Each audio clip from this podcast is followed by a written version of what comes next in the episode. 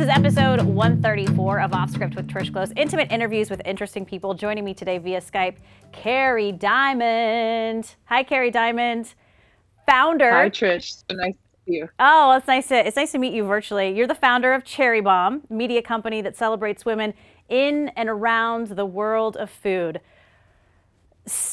Oh, I just have so much to talk to you about, but I do want to tell you I wore my cherry dum-dums shirt for you today. Those are the lollipops, right? Yes, and it was a toss-up between this and my Wonder Woman t-shirt, because I feel like you are Wonder Woman in a sense.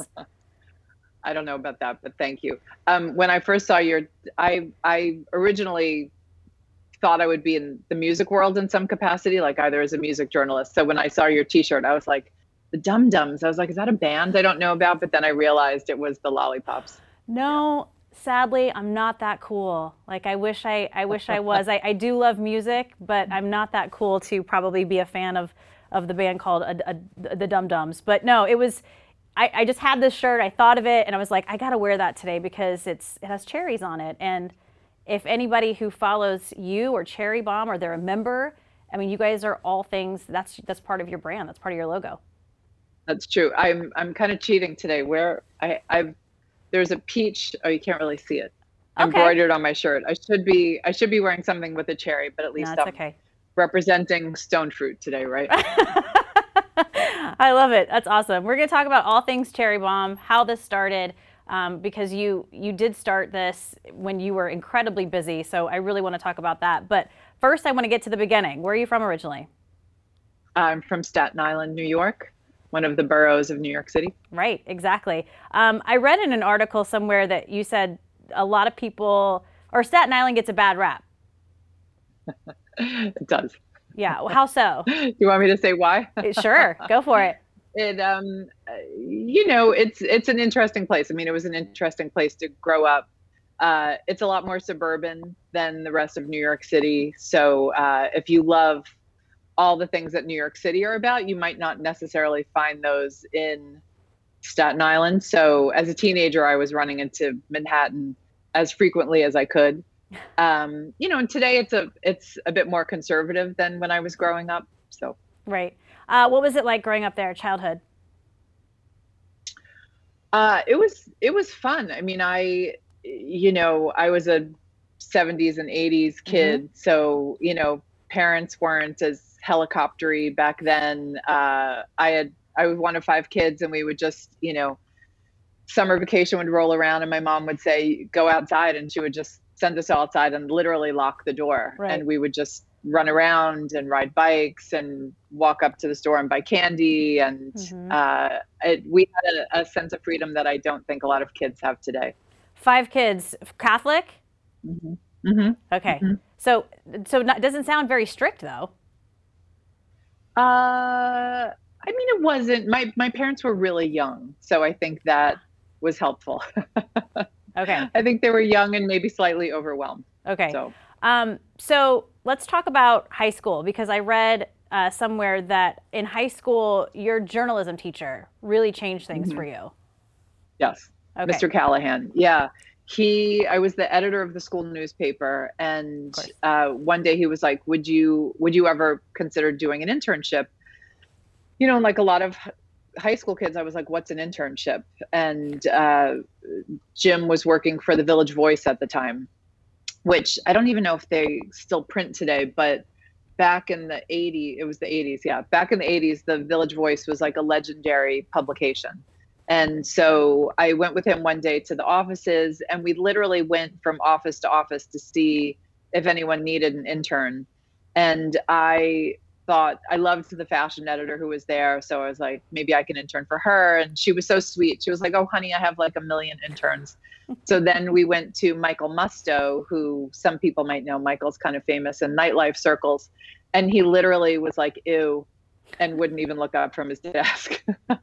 I think he really only wanted like club kids and like super cool people. And that wasn't me. And then my next stop was Bill Bastone.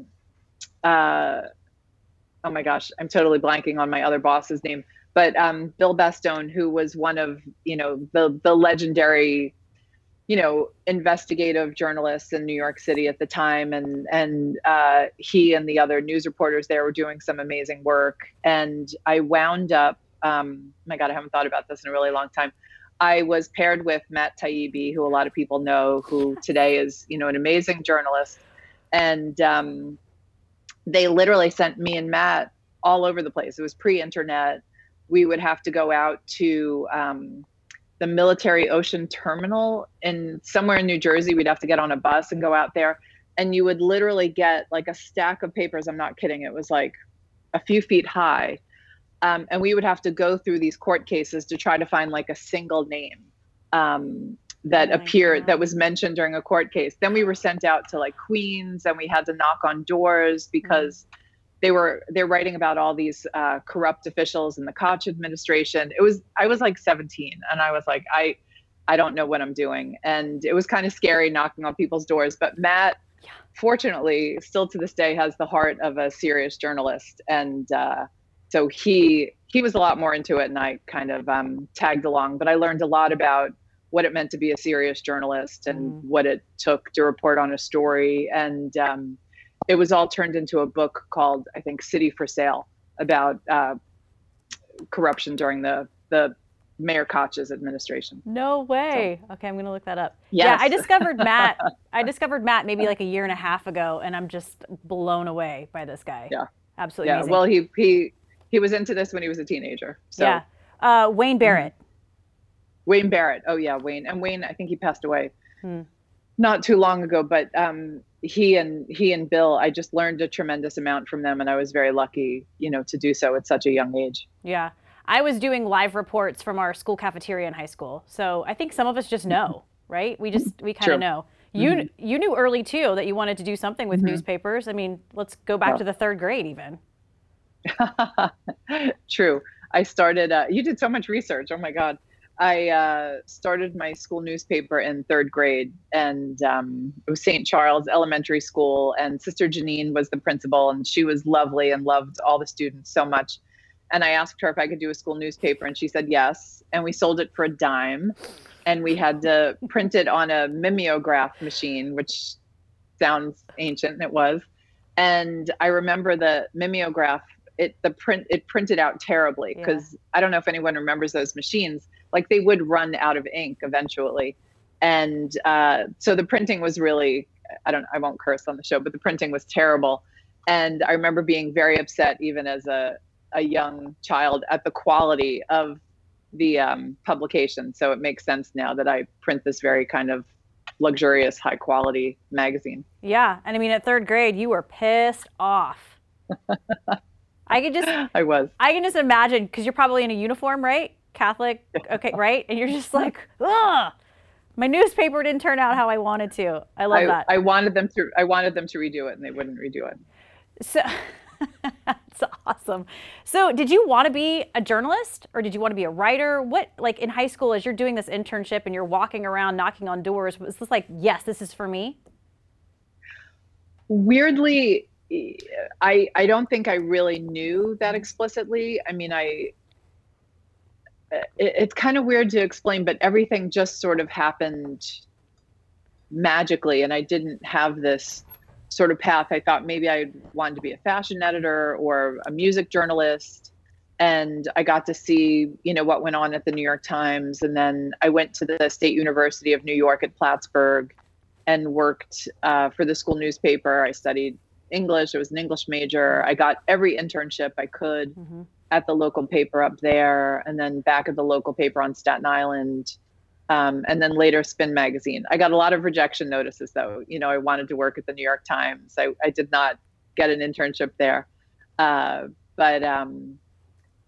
yeah, eventually it was clear that I wanted to be a journalist. But I think the one thing I was always super clear on is I loved telling other people's stories.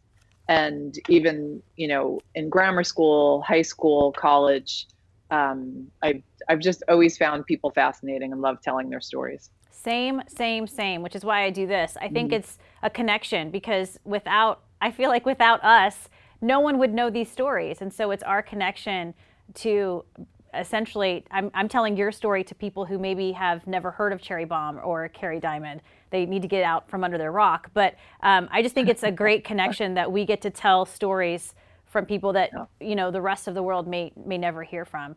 I love the story about you getting the rejections. I interviewed David Becker. He's a voting rights attorney.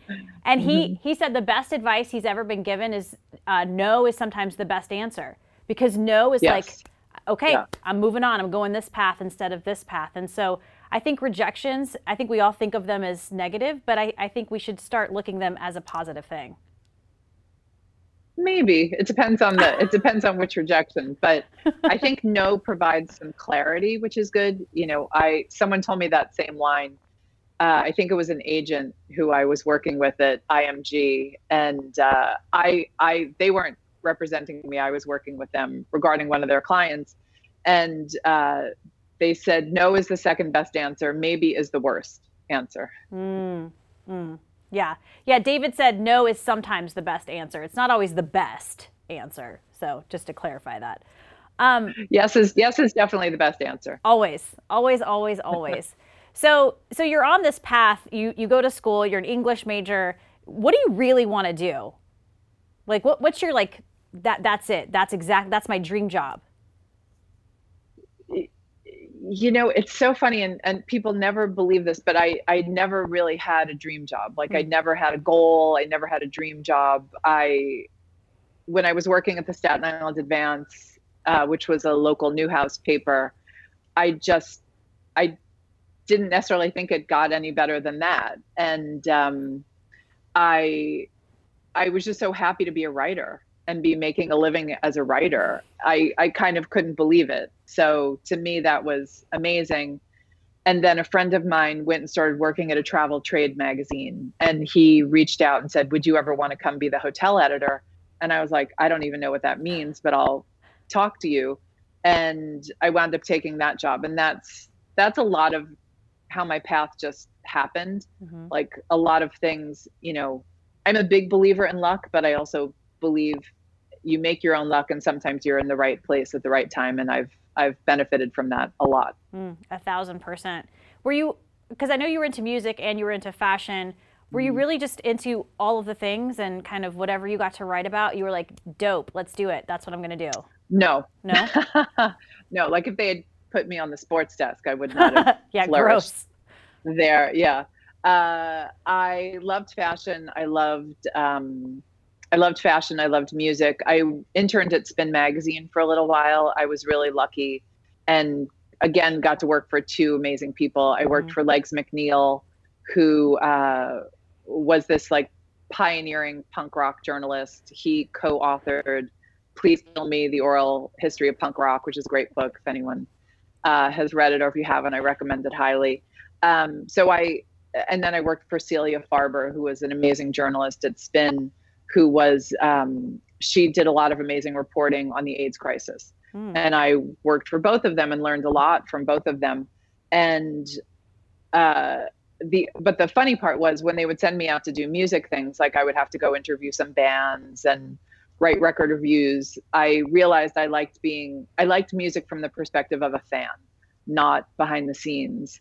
And then the fashion editor at the Staten Island Advance sent me out on a few assignments, and I loved the fashion world behind the scenes. I thought that was great. Interesting. And that brings me to Women's Wear Daily, because you were really wanting a job there, because it was this fashion newspaper. It was like the best of both worlds for you. Yeah.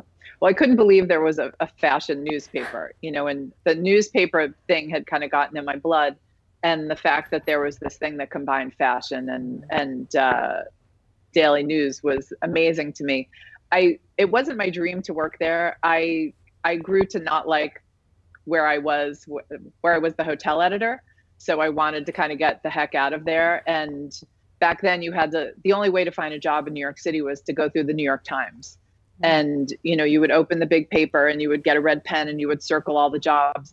And Women's Wear just happened to have like a dozen jobs open all the time. So I think I literally applied for every job that they had. And they finally called me in for a job. I was so excited. I did not get that job. And then they called me 6 months later on my birthday and offered me an even better job. Yeah. So that was exciting. Yes. Do you feel like that job on your 30th birthday kicked off a lot of things for you? Huge. Mm-hmm. Yeah. I mean, women's wear, I mean, WWD, some people might know it as that. It was such a special place. There was still a lot of, you know, the original people from the publication, or maybe, I don't know how old the publication is, but folks who had been there for a long time, who knew everybody in fashion, everybody in beauty. They were just a tremendous group of people. I've never worked at anywhere like Women's Wear since. I mean, it was an office the size of a football field in Midtown Manhattan. And I had the most extraordinary bosses there. My direct boss was a guy named Pete Bourne, and he completely changed my life.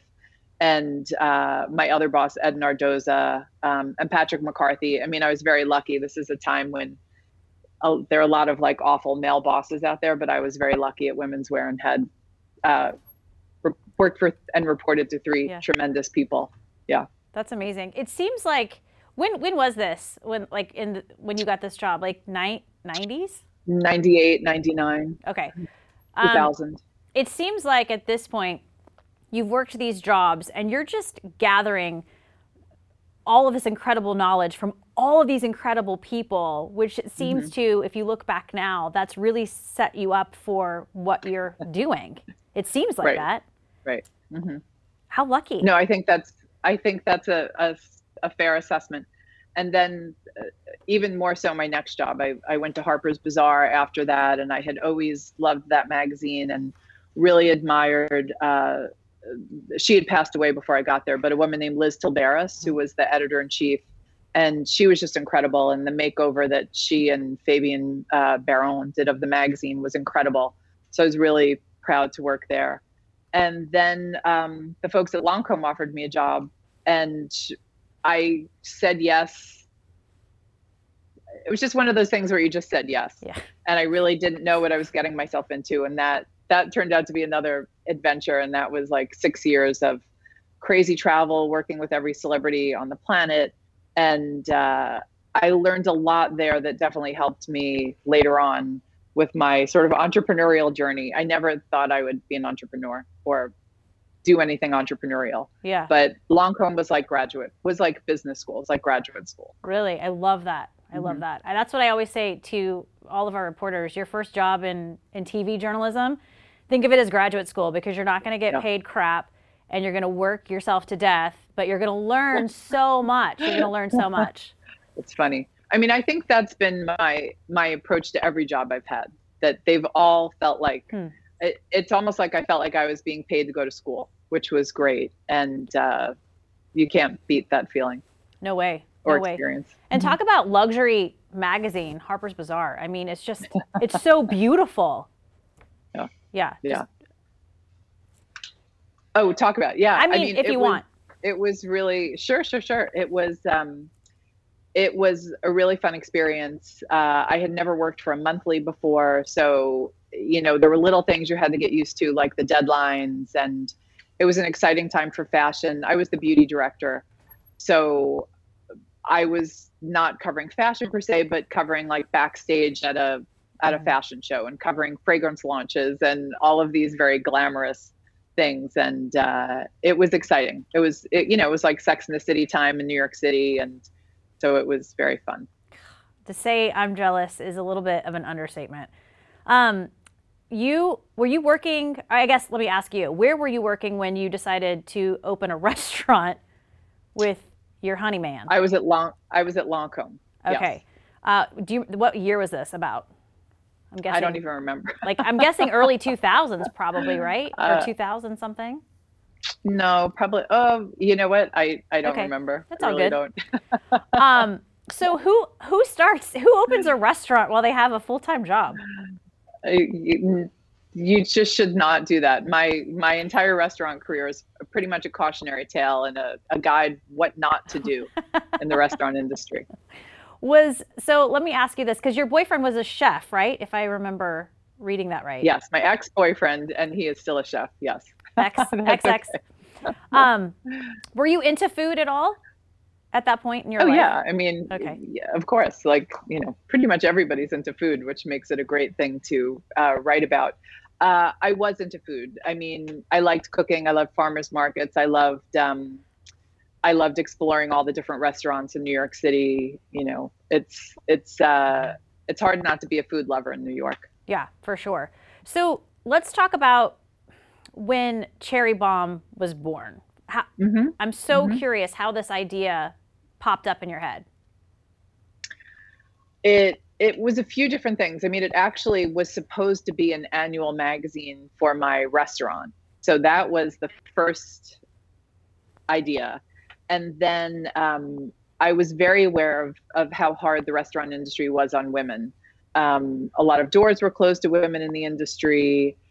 They were just left out of a lot of things. And it was weird for me because I had come from a world that was so women-centric, you know, female bosses, you know, all the customers at Lancôme were women, all my you know, not all of them, but most of my coworkers and a lot of my bosses and the very senior bosses at Lancôme and its parent company were women. My boss at Harper's Bazaar was a woman, tons of women editors at Women's Wear Daily. So to get into this industry where you kind of felt like women were kind of considered second-class citizens, definitely a few exceptions.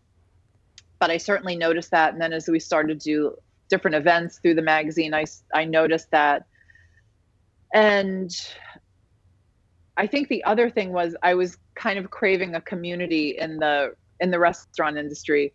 And I was just, it's funny, I was listening to a podcast last night that I like very much, Masters of Scale.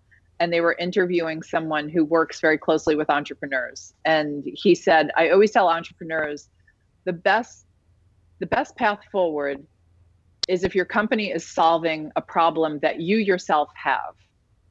And I was like, oh, that's so funny. I was like, what problem does Cherry Bomb solve? And, you know, we launched the company so long ago, and I remembered something I had totally forgotten about. And my team will laugh. They're here and they might not have ever heard me say this. I'm looking at them. I did not know a lot of people in food. And I remember when we started thinking about doing this magazine, part of the reason was like, oh, I need some friends in the food world. And I think part of Cherry Bomb was just my desire to have a community in the food world, because I had a wonderful community in all these other places. So it was numerous things. It was, I think I was kind of craving, I love print. I still do to this day. You can see, you know, all the books behind me. Oh, I have noticed. I think I was missing the print world. I was falling in love with this new industry. I wanted to build a community in this industry, and I had noticed what was going on regarding women in the industry. So those things were all sort of the soup or the stew that led to Cherry Bomb. You said that the restaurant industry tended to close doors on women in all parts, or was it just behind the kitchen, or was it in all aspects of the business? That's a good question. I mean, in a lot of aspects. You know, one of the things we've always tried to celebrate at Cherry Bomb is not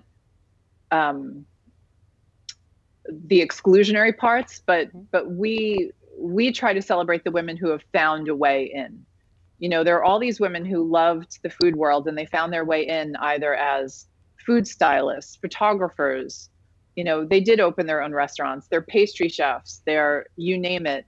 You know, if they couldn't necessarily become the executive chef, they figured out something else to do. And it's been tremendous over the past 8 years to see what women have achieved in this industry. I mean, it's changed significantly. Okay. Why the name Cherry Bomb?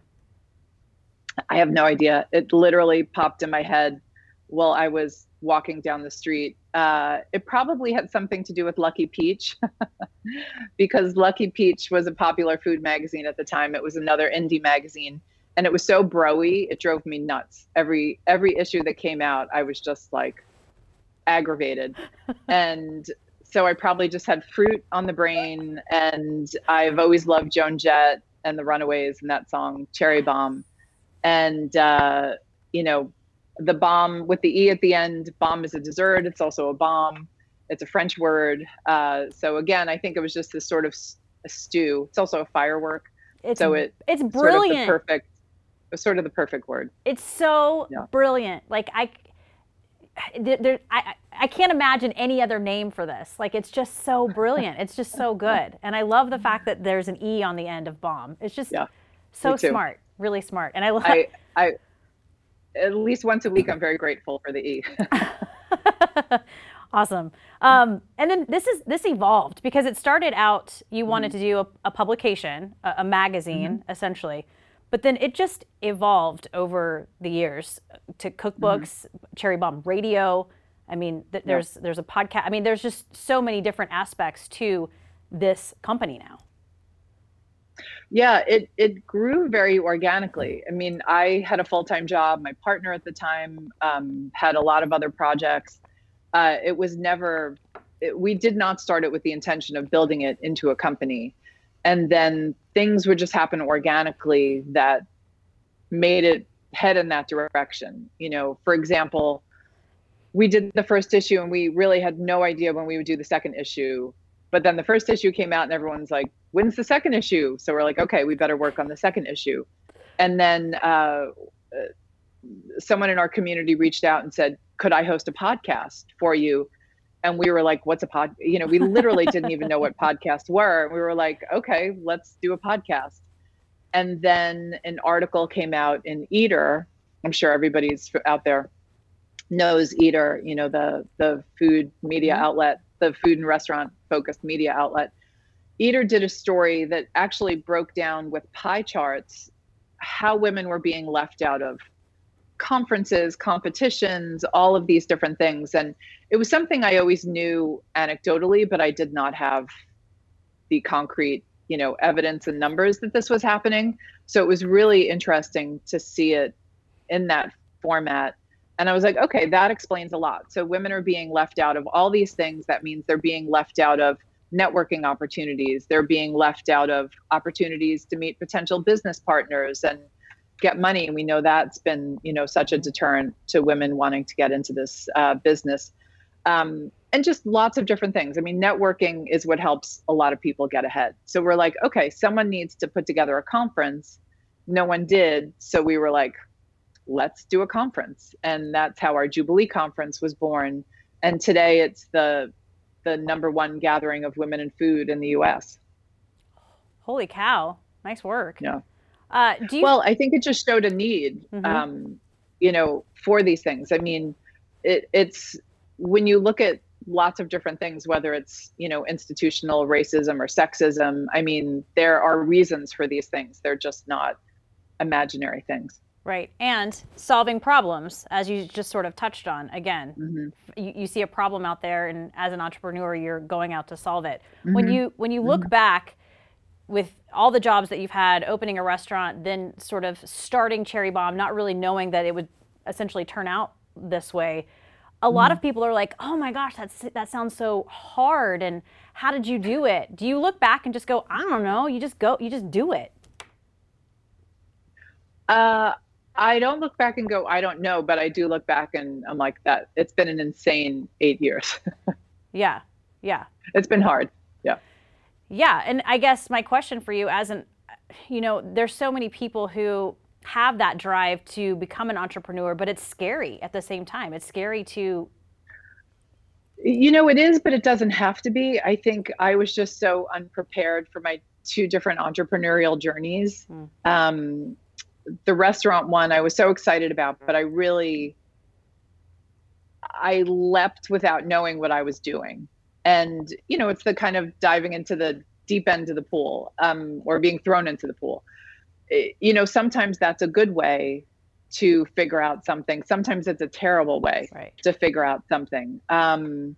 If anyone out there wants to get into the restaurant industry, I definitely advise that you work in the industry first, maybe, and do a lot of homework beforehand. I went in without having done my homework, and it was amazing, but it was an amazing experience. And I met so many incredible people and I learned incredible things. And if that hadn't happened, Cherry Bomb never would have happened. So things I do believe happen for a reason. But if I were to open a place today or tomorrow, I would be a lot smarter about how to do it. Yeah. And I do believe everything does happen for a reason, for sure. Let's talk about the podcast, because you're interviewing so many incredible people. Are there any interviews that really stick out to you as some of your just top faves? Oh, gosh. My top faves podcast interview-wise. I honestly love so many of them. I mean, I still pinch myself that I get to talk to people like Nigella Lawson and Alice Waters and Dr. Jessica B. Harris and, you know, just these incredible, accomplished people. It's an honor to talk to them every week. But I also love talking to up-and-comers. Mm-hmm. You know, I just did an interview like a week or two ago with a young woman named Salma Dada, who's the food correspondent for the Today Show. And she has a brand new book out called Dada Eats. And I just thought she was amazing and love her book. And just had a blast talking to her. Yeah. So many incredible women out there. I interviewed Christine Tobin, who you also interviewed, the food stylist. There was something about Little Women. Yeah. Yeah. I wrote it down when I was talking to her. She is just a delight, this just delightful person that broke into food styling because it was just like, yeah, this is something I want to try. And then just got so involved in the industry of food styling, and now is trying to help others get into food styling as well. Yeah, she was cool. I had a lot of fun interviewing her, meeting her for the first time. Yeah, incredible women out there in the industry. And then I just saw on Instagram, Cherry Bomb's moving on up. Headquarters, right? Is that headquarters are moving? Our headquarters are not moving. We are working out of my apartment right now until we find an office. But our podcast did move. We now record out of Newsstand Studios in Rockefeller Center. And that has been thrilling, you know, because as New York City kind of comes back and more people are in the city again, to be, you know, recording the show in the heart of New York City is a thrill. Oh, I bet. And then speaking of podcasts, can we talk about your voice for a second? It's so good. It doesn't sound, I slept with the air conditioning on. I feel a little froggy right now. No, so. Carrie Diamond, it's so good. Your voice is, it's like butter. Oh, thanks. I mean, if you don't care anything about women and food, just listen to the podcast for your voice. It's just so, it's so soothing. I mean, you should do like audiobooks or something. It's good. That's nice of you to say. Yeah, thanks. No, it's really good. It's hard to listen to your voice. You know that. Sometimes it's a little cringy when you listen to your own voice. Yeah. Super cringy, because I have my news voice, right? Which is the, you know, good evening. Which is very impressive. When we were watching your videos, I was like, man, she needs her own show on, you know, CNN or something more. Aww, yeah. I love that. But when I interview people that I find interesting and fascinating, it kind of is like goes, it's like tea kettle part of my voice. But no, it's super cringy when I listen to my voice back if I'm just sort of talking. But no, it's really good. Like I wanted to throw that out there. I wrote it down. Like you have to know that your voice is amazing. Which is a big part. If you have a podcast, you should probably have a nice voice. That's true. It's helpful. What's next for Cherry Bomb? Oh my gosh, what's next for Cherry Bomb? So many things. Yeah. I'm actually writing a business plan. Team is laughing again. Like, what's next for Cherry Bomb? I'm actually finally writing a business plan. People have been after me to write a business plan for 8 years, and you know, it's hard to write a business plan. I mean, we've been bootstrapped for so long. I've got all these qualms about, you know, raising money, but I guess every company at some point needs to decide whether they're doing that or not. So I'm trying to figure that out at the moment. We're going back to live events, which I'm really excited about. Mm-hmm. We will be announcing shortly a big event in Brooklyn in the fall, and then we'll be doing our Jubilee conferences again, starting next year. The first one will be in Brooklyn in April. And, you know, we miss seeing everybody. We miss bringing everybody together. You know, I love podcasts. I love that we were able to pivot and do things virtually, but nothing can replace the in-person experience and just hearing these amazing women speak on stage and share their wisdom and bump into your friends in the audience, make new friends, try food, meet all these great new chefs. It's, yeah, it's a wonderful experience. Yeah. Hugging and kissing. There's nothing like it. Hugging and kissing. Yeah, yes. For sure. Exactly. Have you heard from the conventions, the ones that you were doing obviously before COVID, were you getting stories from women or other people just going, hey, I was there, I met this person, now I have this job? I mean, obviously there's got to be success stories that come out of these. Yeah, absolutely. People have gotten book deals out of them. We just did, people have made friends, they've met business partners. We just did a fun event. We have a Cherry Bomb membership, so you can join and become a member.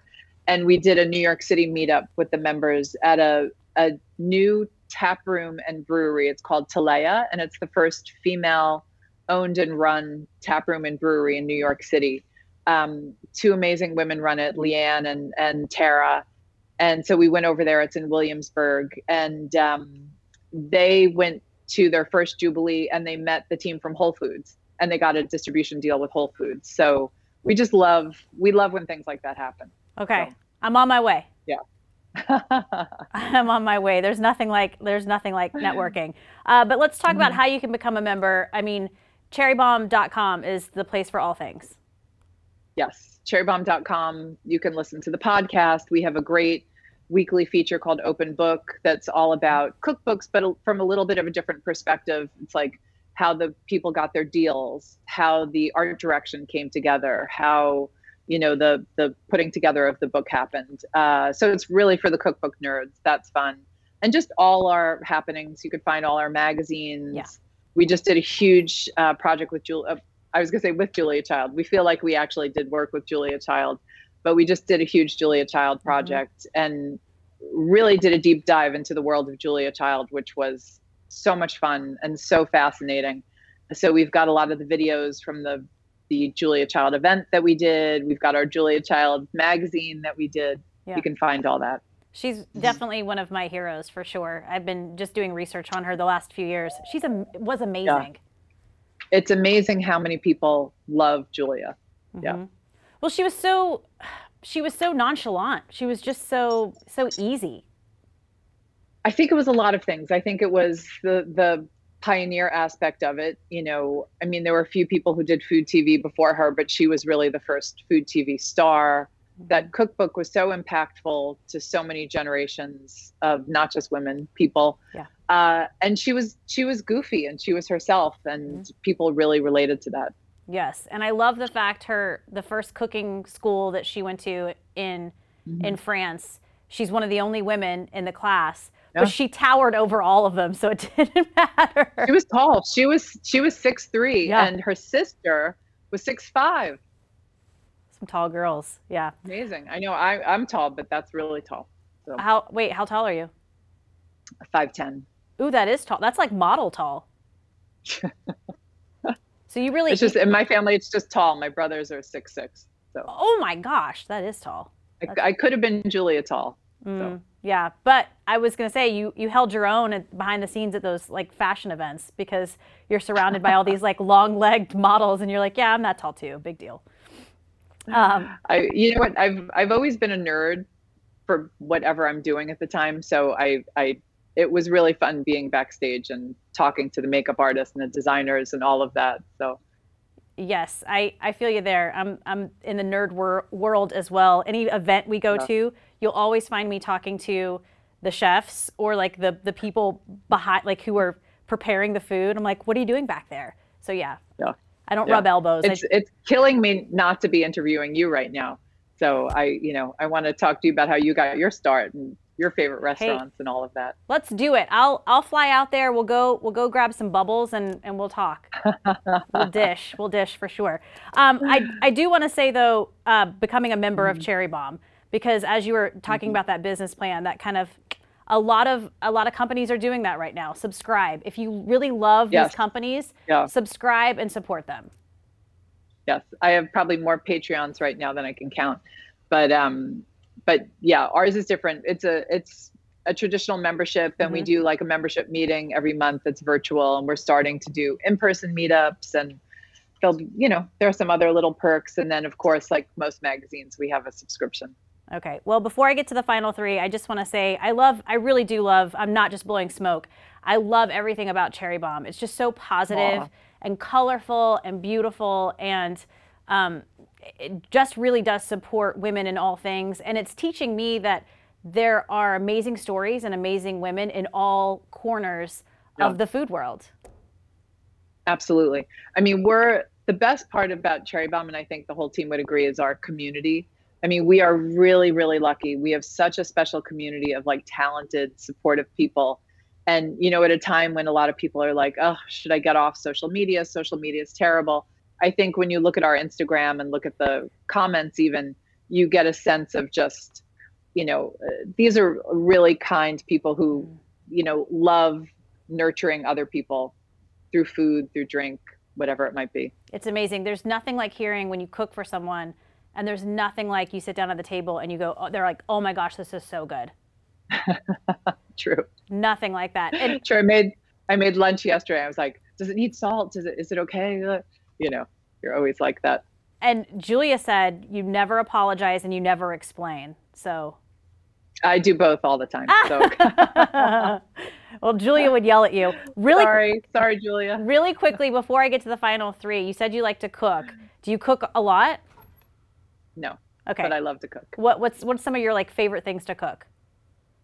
Oh gosh, I never make the same thing twice. I mean, people send me a lot of food, so I'm always trying to use up. Like I just got some Cowgirl Creamery cheese today, and I'm gonna figure out what to do with that. I literally make different things all the time. I love pasta. If I could eat pasta 3 times a day, I would. So. Amen. I want to say Cowgirl Creamery is in our neck of the woods. I think it is. Yeah. Is it? It's not Humboldt, is it? No. It's Oregon. Humboldt Fog is a different. Yep. Humboldt Fog is a different company. Cowgirl. Yes, that's a beautiful cheese as well. Yeah. Rogue Creamery, world's best blue cheese, is right down the street from us. So I think Cowgirl, I'm going to have to look that up because I think Cowgirl is an Oregon creamery and I should know this. California. It's California. Sorry. Okay. That was bothering me. I'm sorry. Okay. Final three. Carrie Diamond, best advice you've ever been given. Oh gosh. I saw this question. I was like, what is the best advice I've ever been given? You know, my boss at Harper's Bazaar, Glenda Bailey, had some advice that I thought was great at the time, but I've changed my mind about it over the years. Her advice was, don't bring me problems, bring me solutions. And I thought that was great, but now as I reflect on that, you know, with the Cherry Bomb team, often it's like, I worry that advice builds fear in people, that you have to solve a problem on your own and you better come with a way to fix it. And I think that was the mindset back then. But today I feel like we always say this to new team members. It's like, if you make any kind of mistake, don't hide it, you know, just tell us and let's all find a way to fix it. And so I would take that advice, but amend it slightly. Okay. So you give that advice. That's the wordiest answer. I'm so sorry. No, I love it. That's what I tell my reporters, actually. Don't bring me problems, bring me solutions. Because if your story falls through and it's 3:00, what am I going to do about it? Right. You should. Yeah. That's why I said, like, there's an element to that advice that is really strong, and everybody should be their own problem solvers to some extent. But I also do think there's power in a group getting together and trying to figure out some solutions as well. I agree, because the last thing you want to do is instill fear that someone's like, I don't want to go to her and tell her I have a problem. Right. What's your happy place? Anywhere, like everywhere and anywhere. I mean, I'm just happy to be alive every day. So I love that answer. That's amazing. In all things food and drink, what do you crave? I heard pasta a little bit, maybe. Again, how Trish, how do I answer that question? It's like, there's so much food that I love and crave. I mean, probably ice cream. I love ice cream so much, and pasta and cheese. I find it changes, right? Like most day, I could probably murder a bacon cheeseburger almost every day of my life. But yeah. Do you murder a bacon cheeseburger every day of your life? No, Carrie Diamond, because I would be ginormous. So I love that you use the term murder. That's very funny. Yeah. I know. Okay, so I do want to say to everyone listening, cherrybomb.com.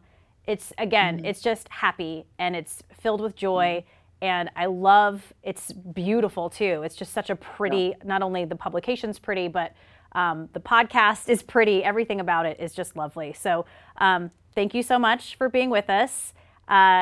Anyone out there, if you're listening, please rate and review, subscribe. It helps other people find us. You can also watch this podcast on my YouTube channel, Offscript with Trish Close. One more time, Carrie Diamond, the founder of Cherry Bomb. Thank you so much for the time today. I appreciate it. Oh, all right. Thank you. Take care.